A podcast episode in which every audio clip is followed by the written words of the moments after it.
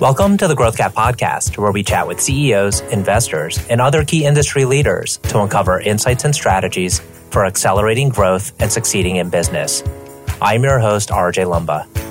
At over $100 million in annual recurring revenue, Amplitude has consistently scaled each year since its founding in 2012. The company provides a product intelligence platform that enables businesses to optimize digital product innovation it serves over 30,000 teams at companies like Walmart, Ford, InBev, Atlassian, Microsoft, Twitter, HubSpot, and Procter & Gamble. Amplitude's cerebral yet highly attuned founder and CEO Spencer Skates is largely to thank for the company's rapid rise.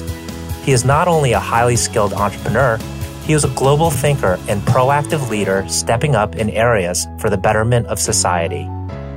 We cover a wide range of topics spanning Spencer's source of inspiration, his early beginnings as an entrepreneur, and his disciplined approach to consistent scaling. The company is backed by Benchmark, Battery, IVP, Sequoia, and GIC. We hope you enjoy the show. Spencer, psyched to be chatting with you. Thanks so much for joining. Typically, I have folks dive right into their background as, as well as tell us a little bit about their company, but I'd like to kind of pause here and actually applaud you for stepping up in this the conversation on race. I, I noticed kind of it's something important to you, and I'm hopefully I'm not catching you by surprise. But no, I appreciate you. I appreciate you asking about it. Yeah, you know, it's it's on your site. You have the five things about amplitude, and, and two out of the five are really about what's happening in kind of today's environment. So, tell us a little bit about tech for black founders and and and also kind of how you think about diversity particularly in in the context of building your company. Yeah for sure. Man yeah it's it's been a crazy time on that. I don't think you've had corporations that are as conscious of this since ever. Since the murder of george floyd last year we realize that we can play a big part in driving change in our society when it comes to issues around race and diversity and making our society a more equitable place for everyone. We've always had a, focus on diversity, equity, and inclusion at Amplitude since we started the company. For all sorts of reasons, people get overlooked because of their backgrounds, because of who they are, because of how they come across. And we don't think that's right. And so, both in building Amplitude as a company, as well as thinking about how we make impacts on our community, we've been particularly conscious about that since the start. In terms of uh, Tech for Black Founders, that, that's one of our programs that we have where for founding teams uh, that have a, a Black founder, uh, give a special program of Amplitude available. And so I think we have over 50 people or 50 companies that use that to date. And, you know, it's been one of these really awesome programs where we've been able to help out and get connected. Oops, sorry, let me close my Slack, help out and get connected with the black tech community in, in deeper ways. So that's been fantastic. We've also been particularly conscious of building out when when it comes to building out amplitude's team how can we get the most diverse teams diverse teams it not only goes to the things i said but diverse teams are also much more likely to win and build successful businesses and so that's been a priority of, of ours from the start and then most recently with the everything that's going around with attacks on Asian Americans. You know, it's been as an Asian American myself, it's been really, uh, it's been incredibly sad to see. You know, I've have all sorts of emotions about that.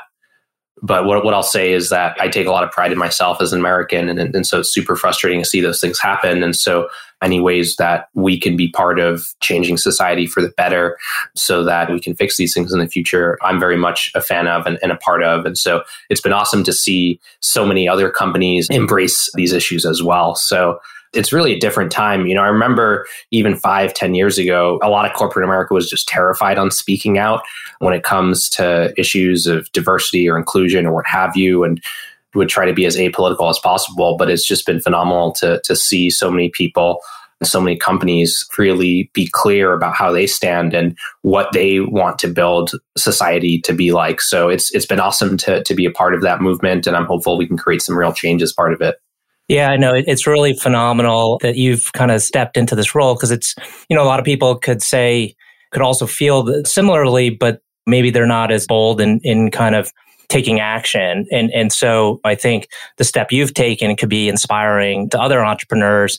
No one has a lot of free time, right? So you have to carve out the time and you have to allocate a certain amount of energy to it, but you've, you've done it. And, and I think it's inspiring for other people to maybe follow suit. This is all falls in line with also building a good company, as you mentioned just kind of talking to you and reading up about you, you you remind me of you know when I was in I was in business school, I met John Zimmer, who was an undergrad at the time, who ended up founding Lyft and becoming really successful. But he also had a fairly broad worldview and the nicest guy you would ever meet. And you could tell that he really cared about what he was doing and, and about people. And I think by being that way, you end up building very successful long term companies. So maybe that's a segue into tell us a little bit about yourself, how you got your start, and then tell us about Amplitude. Yeah, absolutely. So, for those of you who don't know me, I'm, I'm Spencer Skates, CEO and co founder of Amplitude. We do digital optimization systems and help many companies, including over 20 of the Fortune 100, build better products and create great great experiences for their end users and connect what they're doing and building in their product to their business. And so it's it's been kind of a it's been a wild ride since we started. Just to go way back i graduated from mit in, in 2010 and i was lucky enough then to have the option of doing lots of different things with my career. I could have got into investment banking or consulting or gone to grad school or gone to a big tech company but and so I, I spent a lot of time kind of introspecting and thinking about what is it that I wanted to do with my life. And there was this story that really stuck out to me, uh, just being incredibly inspiring. There's this guy named Norman Borlaug who was an agriculture expert and did his work in the 1950s. The short of it is back in the, the 1950s, there was huge problems with food security, just our civilization being able to produce enough food for everyone and we had a fast growing population in a lot of the developing world, but not enough food to feed everyone. And so everyone was terrified that we'd just keep growing and that future would be really bleak because there'd be fights over limited resources and mass starvation and all these all these other things. And and what he did was he went to a number of developing countries. He went to Mexico, he went to India, he went to Pakistan, he went to a bunch of places in Africa, and he brought modern farming techniques and created really uh, high yield crops in order to make these places self sufficient in terms of their food security. So he went to Mexico, he helped them quadruple their wheat production in a number of years. He went to India a few years later and, and did the same thing in India, you know, very, very poor country at the time with a very fast growing population. And then went to Pakistan and, and so on. And as a sum total of his efforts, ended up probably saving hundreds of millions of lives he got the Nobel Peace Prize in 1970. And if you look at the legacy of his work today, today we don't even worry about having enough food to feed people. You know, today our, our top worries as humanity are things like energy and climate change and, and other areas. And that's a huge part of it is, is the work of this one man, Norman Borlaug. And so that was just incredibly, as a, as a 21 year old who had just graduated college, that was an incredibly inspiring story. And, and I said to myself, look, if I can have a fraction of the impact that someone like that has on the world, I'll be really happy with with what I do in, in my life.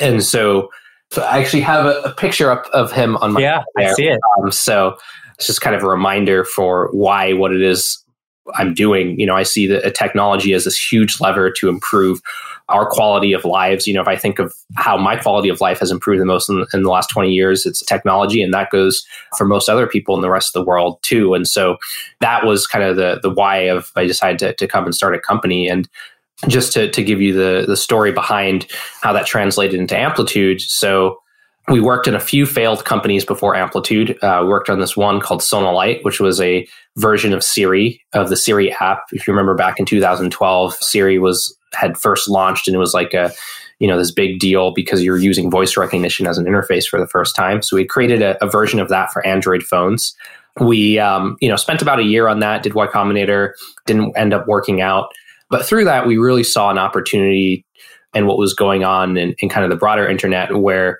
the internet was shifting from a marketing centric internet with lots of content to an application centric internet with lots of products and interactions. And you know every company was trying to bring going through digital transformation to bring their products online. And so we said hey there's going to be a massive set of infrastructure behind all this that's going to need to help people build these products. And so let's go do that with amplitude and so that was the start of, of Amplitude in 2012. We launched the company in 2014 and it's kind of taken off since. And it's just, we've been incredibly lucky to kind of just be at the right time and right place with the right product. And since then be incredibly successful. We uh, passed uh, 100 million annual recurring revenue last year like I said, we work with over a thousand customers today. We have over 15 customers that do a million dollars or more of business with us right now. Some of the largest companies out there, IBM, Walmart, DoorDash, others. And so it's just, it's been awesome to, to be able to create something that has so much impact. And then back to, to your first question on, um, some of our impact when it comes to diversity, equity, inclusion, and, and, issues around in our society. Like that's a huge way that you know I make impact and we make impact as well. And so for us, it's just like okay, let's keep this thing going and let's. We see this this multi billion dollar opportunity uh, to build the the system of record for digital products and to help businesses optimize their products and and connect what they're building to the success of their business. So that's the that's the really short story of, of how I got into tech and started Amplitude. Yeah, well, clearly you have a very sophisticated platform when you have some of these large Fortune 500 companies that are you know kind of celebrating your technology. You have Walmart and Ford and InBev that talk about how they use your your system. So a company like Walmart, obviously, there's a lot of directions we could go in and on how they're tapping into kind of mobile engagement. But you know, what would you think would be helpful to kind of highlight for someone trying to better understand how your technology gets leveraged? Yeah, so let me set it up, which is right now people are spending, companies are spending millions, tens of millions, hundreds of millions of building these digital products. You're releasing new features, launching new campaigns, making tweaks to the interface, but you have no idea how any of those translate to your business. So how is it that the launch of this new feature is that causing more people to engage and retain and and become users or, or less? You know people have no idea. And so that's at the core of, of what amplitude does. We help you know in the example of ford one of the interesting things is is ford is really thinking a lot about how to reinvent their customer experience, right? So they, they have traditionally thought of their customer experience through their cars, but now they think a lot of that through their online, their mobile app. It's a really big shift for them as a company because, you know, they haven't seen themselves historically as experts on online, but one of the things they realize is that's where all their customers are spending time. So whether it's to schedule a maintenance and repair session for your car, whether it's to to be part of a loyalty program, whether it's to get roadside assistance, you know, all sorts of things. If you have a problem with your car as as a Ford owner, first place you're going is the app. And so that the team there saw that and they said, hey, we need to invest in this, in the success of our, our online app as a major piece of the future success of our company because we can make best cars all day but if if people aren't engaged with us as a brand it's not going to matter. So they found amplitude a few years ago. They, they had a lot of questions around okay well how do i actually understand how is it that people are using the application and how is that translating to whether they're becoming a loyal engaged customer long term and they had no idea how to answer the question they had data across lots of disparate silos within their company the different teams sitting with different pieces of data. They had no way to unify what was going on their product to what was happening in their business. And so that's when they came upon Amplitude, and we've helped them do that over the last few years and found some some really awesome success in creating one of the automotive industry's leading applications. So that maybe for the, those who are not familiar with Amplitude is a is a really high level of of what we do. As, as you're kind of explaining that, I was I couldn't help but think, well, it's it's very difficult first off to land some of these large enterprises as customers, but then also at the same time to scale your business to over 100 million in revenue. What what has been do you think the most challenging aspect to getting to where you are today that maybe you hadn't foreseen? I mean, there's so much that, that but I'll, I'll, boil it down to to one theme that's that's come up and up again and again for listeners, which is people talk a lot about scaling companies. So, hey, let me do when I think of scaling something, you're thinking of, okay, well, I'm going to do the same thing. I'm just going to do it lots of times over and over again. So I'm going to take this thing I did here once and maybe replicate it 10 times. Hey, I got one customer. I got one new customer. How do I get 10 new customers? How do I get 100 new customers? But what the word scaling really misses is you're having to rebuild and reinvent your company at every stage of growth. Like a company at 1 million in ARR is so different from a company at 5, is so different from a company at 30, is so different from a company at 100, is so different from a company at 300 million in revenue. You're having to basically take apart and rebuild the entire company. And that means new leaders, new systems, new organizations, new processes, new ways of doing things for a company like Amplitude that we're growing 50% year over year, which means every two years we're doubling, which means every two years it's an entirely new company. It's just like you have to like almost rebuild a lot of it from scratch. That's a really unnatural thing to, do. you know, exponential growth is a really unnatural thing to go growth go through. Like the CEO job is as a first time founder CEO, it's hard enough that having to learn it all over again every year or, or few years it's really challenging and really hard. You know, it's it's not like there's a equivalent of med school for founders where it's like, oh yeah, go get your degree, you know, and learn all the things you have to do as a CEO. So the the thing that's been incredibly valuable and that we've been very lucky to have is the support of advisors who have done it before. So in particular, some of our board of directors has just been absolutely phenomenal. You know, a great example is Eric Vishria from Benchmark, who I've been working with. He did the Series A uh, back in 2015. We were 1 million in revenue at that point. So we've scaled over to, you know, 100x today. And I have learned the most from him about what it means to be a great CEO. So how do we get leaders who can keep up with the constant growth of the business? What are the the next strategic the big strategic issues around the quarter? How do we deal with how do you hire someone that's you know i need to hire people that are much more experienced than me on my management team. So how do you evaluate and hire the right people and find them? That's a huge challenge. Who am i to, to figure out what is a great sales leader what is a great product leader what does a great marketing leader look like? Those are things i've never seen before. And so the only way that i've been able to learn so quickly about what it means and what it takes is through the advice and counsel of phenomenal people like Eric who have gone through it before and have had that perspective from working with other great founders and, and other great CEOs. That would be the biggest thing I'd call out. No question if if it weren't for the investment of people like that, it's like there's no way, you know, we would have figured out, you know, all the things that we have.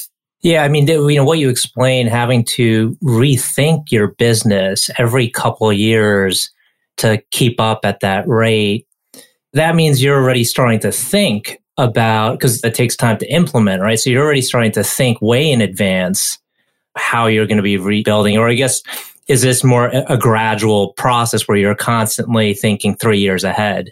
Yeah, I mean, you're always trying to, like, you're always trying to. I mean, there are times that are really intense where it's like you have something on fire it's like a, maybe a key executive leaving or not working out or you know you lose a critical customer or you're trying to raise a round of funding that are kind of like inflection points. And then there are other times where you're kind of planning longer term you're thinking a few years out. Like, so one of the things, as an example, I like to do is I write up a document when we're doing planning for the next following year. I write up a document talking about where Amplitude is going over the next three to five years to help everyone at Amplitude understand. Okay, here's the things that we need to think about. You know, here's the sorts of goals we should have we want to have.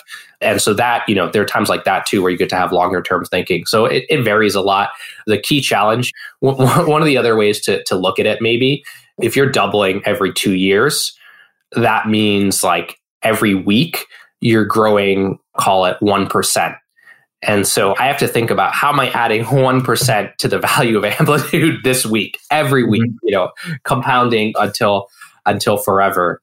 But that's that's the fun. You know, some people, some CEOs. The other thing I'll say is some CEOs can get really tired. You'll see a lot of founder CEOs that maybe after ten years they'll decide to call it quits and sell the company or, or hire someone else as CEO. One of the things I really appreciate is that no matter how big you are, there's always a new challenge in front of you. And I see this as kind of a lever for doing this enormous good in society. And so I'm always really excited about learning that new thing and, and getting to that new height and building amplitude for that next level. Yeah, you know, re- recently I was, I don't know how this came up. I was on a trip and my wife hadn't read or listened to the Steve Jobs biography by Walter Isaacson. And, and there's a part in it where it talks about he would go on these walks and people would visit him and he'd have these conversations. And in the morning, he'd be very bullish about his business, thinking about how awesome everything is going to be. Yeah. And then by the time the afternoon hit, he was kind of like demoralized, saying like, "Oh my god, this is never going to work. This is like this is horrible. I don't know what we're doing." Do you ever have moments like that, or you've kind of managed to? You seem like a level-headed. You know, you're kind of like even, but trying to get into what it's like being an entrepreneur that's scaling rapidly. Yeah, you know, there are definitely moments that are incredibly frustrating, or that there are problems you're just like, how on earth we're we going to tackle this? One of the things that that's been really kind of instructive to me is that if you just look at the history of successful companies, they all go through that, you know, whether it's Apple or Microsoft or Amazon or, or whoever or Oracle. And for us, as long as you don't quit, like that's the top thing. Just don't quit. you know, it's like problems are never as bad as you feel about them in the moment. There's always a, a way through them just being willing to continue to get up every day and take enough swings at bat, like eventually you'll find success. And that's that's kind of the beauty of the thing is that like even if I have a few weeks in a row where instead of adding that one percent compounding growth, I don't do anything, that's fine. You know, I just keep doing the next few weeks and you'll you'll figure out a way. And so that's definitely one of the underrated aspects of, of CEO psychology that's really important. Like you need to I think the other part of it is you need to have that belief like if you have a CEO that doesn't have that, that's actually a real problem because the CEO needs to be the person who is the most bullish on the company out of everyone. And that's not to say, you know, you can sometimes get demoralized or beaten down by whatever problems, but that energy, the team and the, the organization and the investors and customers and everyone around the table ultimately looks towards you for that. And so the great thing is like I, I, I always compare it to what did young people my age have to do 50 years ago? Well, a lot of them were being drafted to go fight in Vietnam. And it's like, you know, this is a cakewalk compared to that. you know, we get paid a lot of money, you know, it's stressful, but all things considered, it's a relatively cushy job and lifestyle. We get recognition for what we do. You know, we can take breaks from the thing. and so, like, compared to stuff like that, I always try to have some perspective on life like that. The job, while it could be very stressful in the moment, relatively speaking, on, on the scale of stuff that can happen in life, it's pretty mild.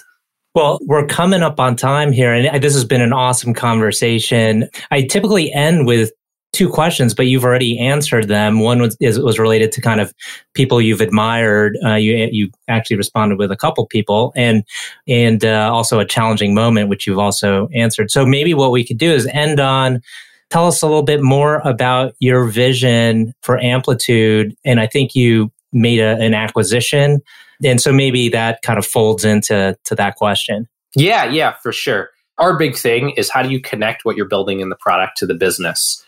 And so we think about how do we help every single company across the spectrum whether you're someone who's really bleeding edge, you know, in tech and is used to all the latest and greatest, or whether you're a company that's that's learning digital for the first time, like a, a lot of the, the traditional enterprise, and we help them connect what they're doing in the product to the business. It's kind of crazy, you know. Historically, when you build a product, people see it as a revenue center. You, you're spending all these things building your product, and you have no idea how those are translating to the success of your business. Is this feature I built actually engaging more users and leading towards a new and, and a greater customer lifetime value? You have no idea. And so we think of ourselves as as solving that that fundamental problem. I think there's kind of three big aspects to how we do it. One is is to go deep on data. So really invest a lot of time in understanding data is just essential to make that successful. The second is unsilo a lot of these different data sources. So like instead of having your marketing team only thinking about marketing and product team only thinking about product how do you look at the user journey end to end? And then the last is just doing that on a single single infrastructure. And so well, the exciting thing about that is there's an opportunity to build that massively successful company that will be doing billions of dollars in revenue and will be one of the great b2b saas companies. And we're going after it. And we're just really excited about all the customers that have bought into that uh, along the way Awesome. Well, Spencer, it's been an absolute pleasure speaking with you and, and wish you the best of luck in the years ahead. And I know our audience will find this conversation very insightful. So thank you. RJ, it's fantastic to meet you. Thank you very much again and really appreciate it.